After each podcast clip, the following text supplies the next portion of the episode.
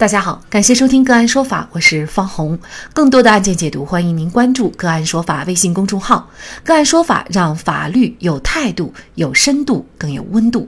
今天啊，我们跟大家来聊一下男子新婚后突发疾病去世，公婆要求女方返还十二万彩礼或支持。我们先来了解一下案件的情况。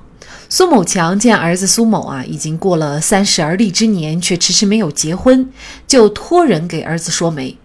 经过媒人的一番撮合，苏某和女子赵某相识，并且呢，在二零二零年四月举办了结婚仪式，五月登记结婚。此前，苏家人给到赵某一张八万元的银行存单，还有现金十二万元作为彩礼，其中存单以苏某母亲的名字开立。密码由苏某母亲掌握，同时苏家人还给了赵某一万块钱的红包，并购买了戒指、耳环、手镯等首饰。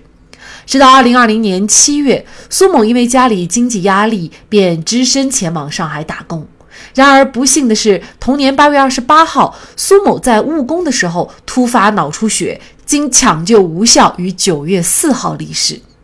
在丈夫苏某去世以前，赵某曾经和公公苏某强一同去上海某医院看苏某一次，之后就一直住在娘家，一直到苏某去世举行葬礼，赵某都没有露面。苏家人为儿子结婚已经倾尽所有，加上儿子治疗的巨额医药费，更是负债累累，穷困潦倒的生活没办法再继续。苏家人就和赵某协商，能否把十二万元的彩礼返还，而赵某不肯，苏家人就将赵某。告上了法庭，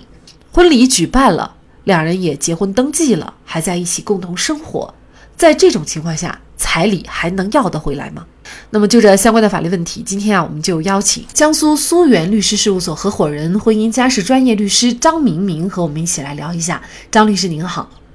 你好，主持人，大家好。嗯，非常感谢张律师啊。像这个案件哈，就是两个人的这个婚礼呢也办了，而且呢也到民政局去登记了。并且还一同生活了，应该说呢，也算起来有五个月左右的时间了啊。那这种情况下，彩礼还能要回来吗？嗯，我们在司法实践中，呃，这一类关于彩礼返还的案件呢，往往都考虑这么三个因素：一呢是考虑双方有没有登记结婚；二呢就是要考虑双方有没有在一起共同生活过，就是共同同居过；呃，第三个呢就是。要考虑这个彩礼给付的后果是否导致当事人生活困难。那么本案呢，嗯，虽然说双方已经登记结婚，并且已经在一起同居生活过，但是呢，可能因为男方给付的这个彩礼导致其家庭生活困难。那么这种情况下，按照《婚姻法司法解释二》，或者是按照《民法典婚姻家庭篇司法解释》。的规定是可以要求返还的，比如说，就是具体的是否导致生活困难，这个在实际的生活当中你怎么来判断？农村人娶媳妇儿的话呢，实际上彩礼都非常的高啊，基本上你把彩礼付出去了，其实家庭可能有些时候还是负债。那是不是无论是对方结婚结了多长时间，只要是双方离婚了或者一方出现意外了，都可以要得回来呢？这个问题呢，要根据具体的情况来分析。我们在司法实践当中呢，通常要考虑两个因素，一个就是当地的风俗习惯，第二个呢就是考虑呃当地的经济发展状况。那么第一个因素呢，关于这个当地的风俗习惯哈，就是嗯每个地区给付彩礼的这个数额啊，嗯有轻有重，呃有的地方这个给付彩礼的数额非常的这个沉重。有的地方就给给这个彩礼就比较轻，这要考虑当地的这个呃风俗习惯这个问题。那么对于一些比如说呃给彩礼比较重的地方，法院可能对于这个彩礼返还的就比较多。那么给的彩彩礼给的轻的话，那返还的比例就会比较小。另外呢，就是考虑当地的经济发展状况，有的地方比较富裕，呃给付的彩礼也比较多。那么在返还的时候。在经济状况比较好的情况下，返还的相应的可能会轻一些，啊，在在一些呃经济欠发达地区，给付较重的彩礼，可能会导致这个经济状况的一个困难，那么给返还的彩礼的话，比例也会比较高。所以要考虑这两个因素。你像，呃，刚才您提到的这个案件，呃，那么，嗯，法院应该会考虑当地的这个经济发展状况。呃，十二万在农村地区来讲，应该来说是一个比较巨大的数字了。嗯，法院，呃，可能会考虑的当地的这个经济发展状况啊，呃，要求返还比较高的一个比例。那也就是说，返还他也不一定完全把这个彩礼返还，因为据法院了解调查，就是诶两个人结婚，那么男方父母呢，向这个女方先是支付了八万元的存单，后来呢还有十二万的这个现金哈，这些都属于彩礼。那么大概能要回来多少？是全部要回来呢，还是只能要回一部分呢？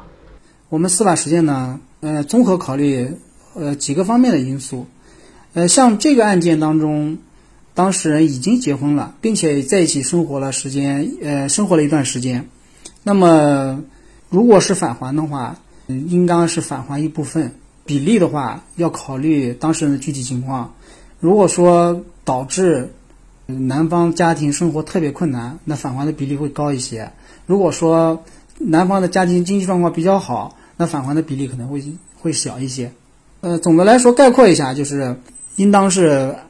按比例来返还，不会全部来返还。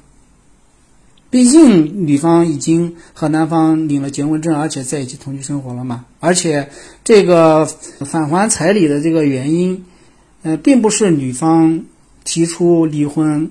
啊，也不是这个女方有什么过错，这个是因为男方这种客观情况的发生导致了双方婚姻的结束。法院呢，他最终是考虑到苏某和赵某共同生活的时间不长，并且呢，苏某的父母年事已高，劳动能力也逐渐减弱。那么，按照农村养儿防老的这个风俗呢，就是苏氏夫夫妇啊，将来的赡养问题也会受到影响。那么，综合所有的情况来看啊，法院最终呢是判决赵某返还给他的公婆，应该说呢是大概六万块钱。呃，这样看来，也就是说，其实，呃，有一些情况下，彩礼给出去了，双方还在一起登记结婚，甚至是共同生活了，还是能够把彩礼要得回来的。但是呢，其实这种情况也不是很普遍，应该说情况极为特殊才能要回来，否则呢，可能有些人会觉得对于女方也不公平啊。特殊的情况，就像您说的，他一定是要造成就是给付彩礼的一方生活困难。那么这个生活困难的判断，也是要综合多方面的因素才能判断他是不是造成了他的生活困难，是吧？对，是的。像这个案子当中呢，男方家里面倾其所有，呃，拿出这个十二万的现金，嗯，支付给媳妇儿，而且据当事人说，呃，这个案件情况是，呃，是举债的。两个老人的年龄也很高了，也也失去了一部分劳动能力。男方去世以后，如果不返还彩礼的话，这个男方父母啊还要背负这个债务，显然是导致了他们家，呃，这个生活困难。我们在司法实践当中呢，对这个生活困难界定呢，通常会考虑一个标准，就是说给付彩礼的后果是不是是不是导致，呃，给付的一方的生活水平低于了当地一般的生活水平。如果是低于了当地一般的生活水平的话，那么是可以认为这个给付导致生活困难。嗯，像这个案子，呃，男方的父母亲因为给付彩礼，可能要背负沉重的债务，显然将来他还要去还债，这个生活水平是低于当地一般生活水平，所以法院做出这样一个认定呢是比较恰当的。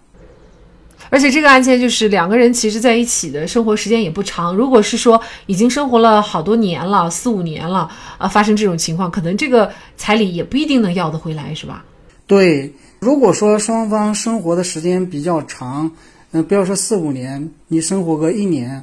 嗯，也应该说是比较长了。还要考虑呢，就是说有没有生育子女啊？然后分手的原因是什么？是男方提出来的呢，还是女方提出来的呢？嗯，根据这些不同的情况，那么返还的这个比例也会有所区别。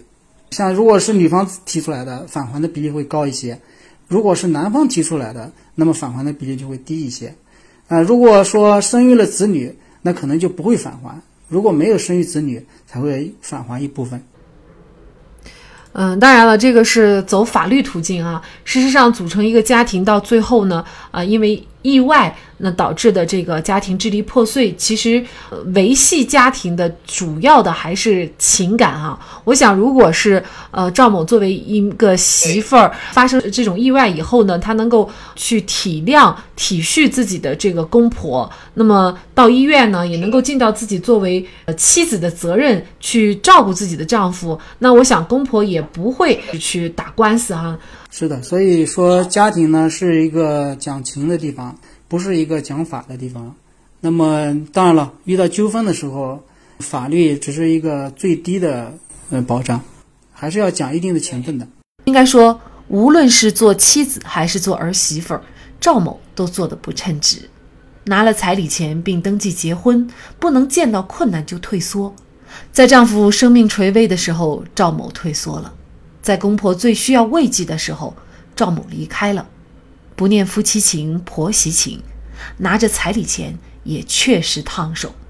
好，在这里再一次感谢江苏苏源律师事务所合伙人、婚姻家事专业律师张明明。那更多的案件解读，欢迎大家关注我们“个案说法”的微信公众号。另外，您有一些法律问题需要咨询，都欢迎您添加幺五九七四八二七四六七这部手机号的微信号向我们进行咨询，我们会将您的问题转给我们专业资深的律师进行解答。好，感谢您的收听，我们下期节目再见。